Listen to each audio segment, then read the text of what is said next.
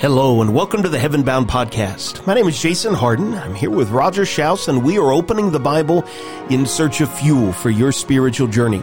This is where we talk about life, the way it was meant to be, and what it means to be a disciple of Jesus in the 21st century. Thanks for joining us today on the journey. Well, here we are in December, and we like on Fridays to kind of have a theme. And so for this final month of the year, we decided to talk about what we think is the most important topic of all, and that's Jesus Christ. He is why we are doing these things. He is why we're trying to go to heaven. He is our Savior.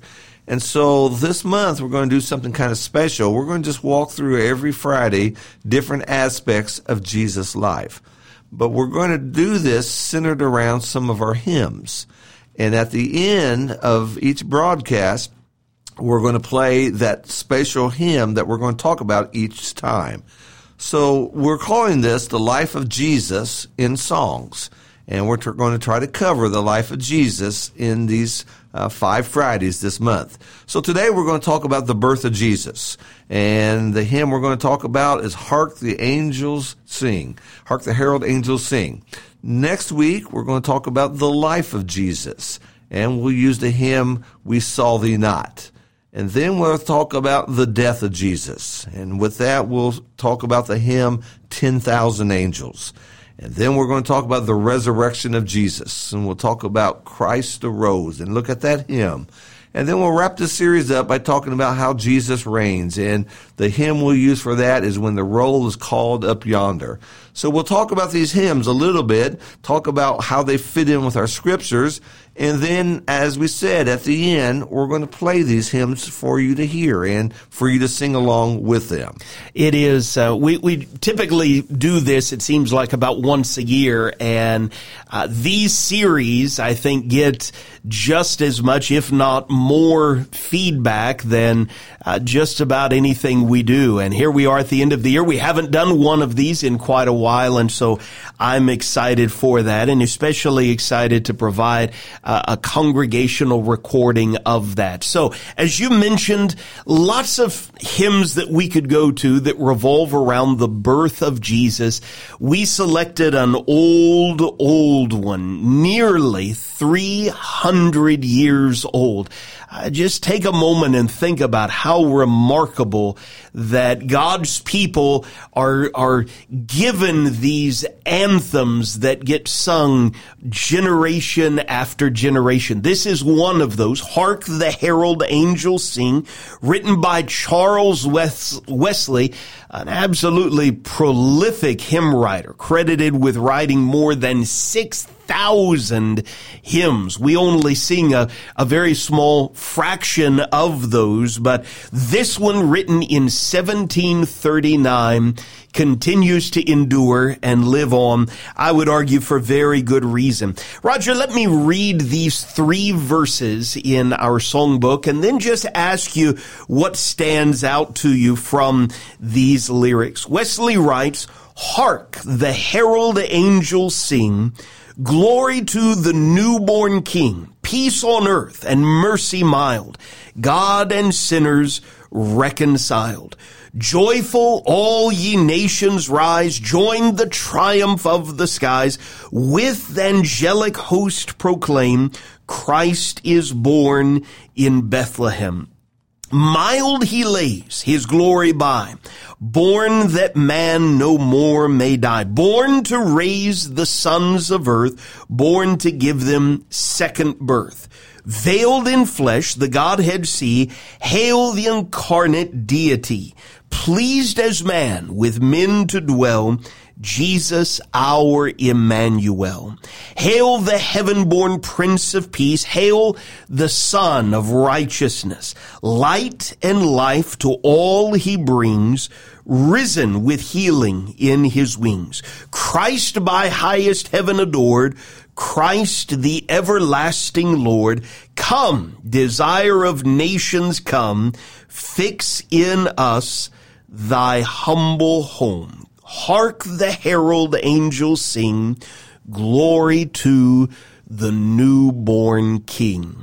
Roger, as you reflect on those words written nearly 300 years ago, what stands out to you? Well, first of all, it's just a beautiful hymn. It's sung very lively. It's an upbeat song, and it really emphasizes the role that Jesus would play. You know, this time of year, you see a lot of manger scenes, a lot of baby Jesus in different places, and a lot of people like to talk about the baby Jesus. And for a lot of people, they want to keep him as a baby. And babies are kind of innocent, they're kind of sweet. They have no demands of us to change our lives. They cannot command us to do things. But in this hymn, he reminds us that this is more than a baby. He, in that very first line, he talks about the newborn king. And then he talks about in the second line that he's the Prince of Peace. And then that he is the lasting Lord. And so through all of this, we find that this baby Jesus who came and was born on earth was the role of God and this deity that he would play. And very fitting to what the scriptures teach to us about who Jesus is and the role that he'd play for us. I especially appreciate, just from the standpoint of writing, how densely packed this is with references, especially to the Old Testament. Obviously, the Old Testament providing a fingerprint or a foreshadowing of who this great king was going to be. I mean, Prince of Peace comes straight from Isaiah, right?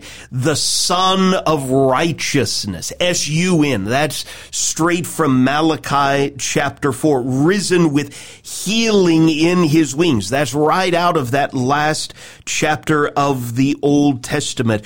We have all sorts of allusions back to prophecies about who this was going to be, but it really centers on that announcement of the angels in Luke chapter 2 to a bunch of shepherds, right? That's how the hymn begins. Hark is not a word we use very often. Hark just means sit up and pay attention, right? And these herald angels. Roger, when you hear the word herald, what is a herald angel? Well, that's someone that's bringing a message. He has a proclamation. He is heralding out a message, and they were sent by God to the shepherds, and they had a proclamation. A baby was born, but there had been a lot of babies born in Bethlehem.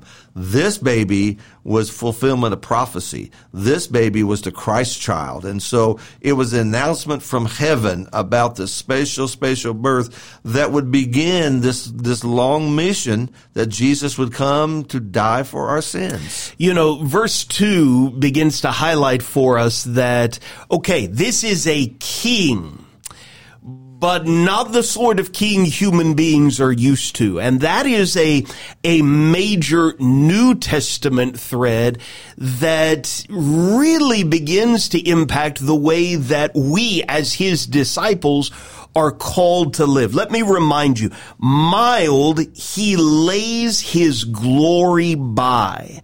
Born that man no more may die, born to raise the sons of earth, born to give them second birth.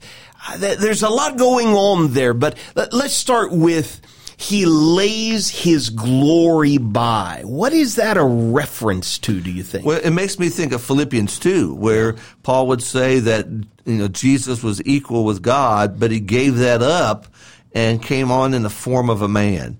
When Jesus came to earth, okay, he was born in Bethlehem, which is really no town. It's just a village. You'd think if he's going to be born prominent, he'd be born in Egypt. He'd be born in at least Jerusalem, or especially Rome, the center of the world at that time. But he was just born in a small village by a simple woman, and not with a fanfare of media around him, and so the humble king is what this is emphasizing. And throughout his life, he demonstrated his humbleness. He didn't walk around with like a rock star does today, driving up in limos and flash bulbs flashing at him, and all this going around. He was humble. He was a servant.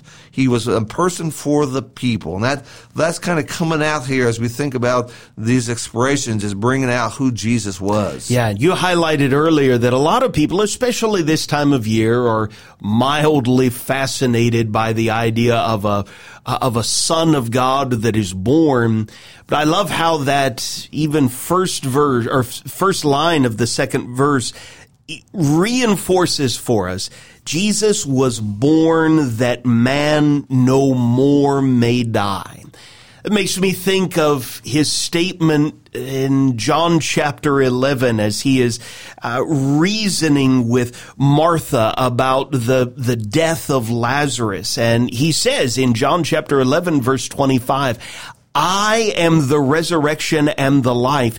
He who believes in me will live even if he dies, and everyone who lives and believes in me will never die. Do you believe this? Or the writer of Hebrews emphasizes for us in Hebrews 2 that Jesus came and was willing to share in flesh and blood so that through death, he might render powerless the one who had the power of death, that is the devil, and free those who through fear of death were subject to lifelong slavery. Jesus came to destroy the one who has the power of death and enables us, even right here in this hymn, I love how it's put, born to give them, mankind, second birth. Born again, right? From John chapter 3. This hymn is just so tightly packed with beautiful biblical allusions. Wesley goes on to write in verse 2, veiled in flesh, the Godhead see. Hail the incarnate deity. Now, every once in a while around this time of year, we hear about the incarnation. Roger, if you were given just a simple definition, maybe to a young teenager, what is the incarnation? Well, that's a big word we don't use very often. I think Isaiah sums it up where it talks about Jesus was going to be born of a virgin. Okay. And, this shows us his deity. Joseph and Mary were not married. They did not have sexual relations. Jesus had no earthly father. And so it was by the Holy Spirit that Jesus became within Mary's womb. And in that way, he is the Son of God, we might say. Now, a lot of people, when they hear that idea, Son of God, you and I are both sons. We both have fathers. We get this idea that, okay, there was a time when we weren't, and then through the process, we became. And that's how a lot of people think of Jesus, that there was a time when Jesus was not, then he was born, that made him the Son of God. How would you explain that? Yeah, well, Wesley describes it as the incarnate deity, right? And I think deity is the key to what you're talking about there. Paul in Colossians chapter 2, verse 9, talking about Jesus says, in him all the fullness of deity dwells in bodily form. So, deity. He did not have a beginning. He does not have an end, right? He is I am. He has always been. But the incarnation, as you pointed us back to the prophecy of Isaiah, we can read about it in Matthew chapter 1 and the early chapters of Luke. It is God in the flesh, deity in bodily form, right? And he is, as Wesley says in our hymn, pleased as man with men to dwell, Jesus our Emmanuel. That also takes us back to Isaiah, right? God with us. And so Jesus, you and I, as you've very accurately brought up, we had a beginning. Jesus has no beginning. He is God, born of a virgin. He is deity, born bodily form, but God with us. And as John begins his gospel, in the beginning was the Word was with God, the Word was God. He was in the beginning with God. And so when we talk about the birth of Jesus, it's not the beginning of Jesus. No. Jesus has always been, always. Jesus was there in the Old Testament. Jesus was there in creation. Jesus has always been, but he took on the form of a baby, came to earth that way, and that's where we start reading the story in the Gospels about Jesus Christ. All right, so the first verse of this hymn really focuses in on that angelic announcement in the early chapters of Luke. Verse 2 really gets at the nature of who Jesus, the Son of God, was. I love how Wesley in verse 3 really calls for a response, right? Hail, the heaven-born Prince of Peace. Hail, the Son of Righteousness. Hail just means to recognize, right? To honor, to give reverence and glory to someone. It's the sort of thing when a king would be approaching. A herald might go into a town square and very loudly announce, hear ye, the king approaches, hail your king. Roger, what difference does it make whether or not I hail this heaven-born Prince of Peace? Well, to do that is to acknowledge who he is, and it's to acknowledge that he is God on earth, and to realize he wasn't just coming down here just to see what human beings were like. He knows that, but he came down here to put on a form of a man so he could be that sacrifice to redeem us. Our sins have separated us from God. And so to hail him is to acknowledge that. It's to realize the Savior is among us. It's to realize that help has come. It's to realize that we have the hope now through him of eternal life. And so not to hail him is to recognize, okay, Jesus came to earth and, I'm going to go on my life and nothing changes.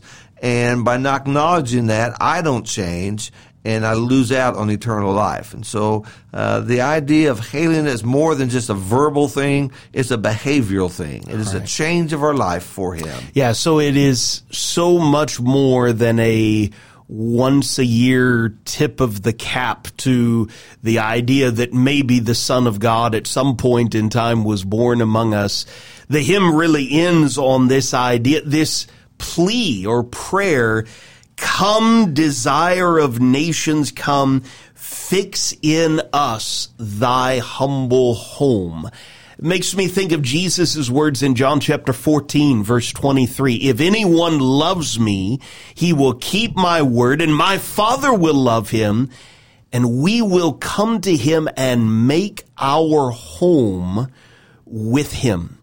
To love Jesus is to open up the gate of my heart, to welcome him as the Lord of all, right? To reorient my life around him. And maybe that is a good note here at the very beginning of the last month of the year, when many culturally, Roger, as you brought up, are mildly interested in or talking a little bit about here and there about the birth of Jesus. This changes everything, right? I will either acknowledge him as the Son of Righteousness, or I will try and keep him on the periphery. I will either reorient my entire life around him, or I will live for myself. Either way, there are consequences to how I react to this king who was born nearly 2,000 years ago in Bethlehem under very humble circumstances, but today reigns in heaven. In Italy, there's a very, very famous nativity scene.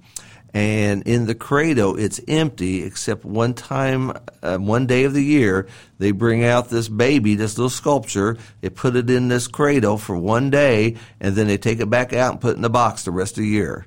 And sadly, sometimes we can do the same thing if we're not careful. And to realize it's not just the baby that came, it was the Savior who came for us. All right, the life of Jesus in songs. Today, one hymn that gets us thinking about his birth. Lord willing, next Friday, we'll focus in on We Saw Thee Not. As Roger mentioned, we're going to play a congregational recording of that hymn. We encourage you really to think about the words that we've just briefly focused on together today, even sing right along. But Roger, thanks for joining me today. Thanks to all of you for listening to the Heaven Bound Podcast. We hope today's episode and this series throughout the month of December, The Life of Jesus in Song, will help you set your mind on things above, give you a little more fuel for the journey. Always remember, when you're walking with Jesus, you're heaven bound, and the best is yet to come.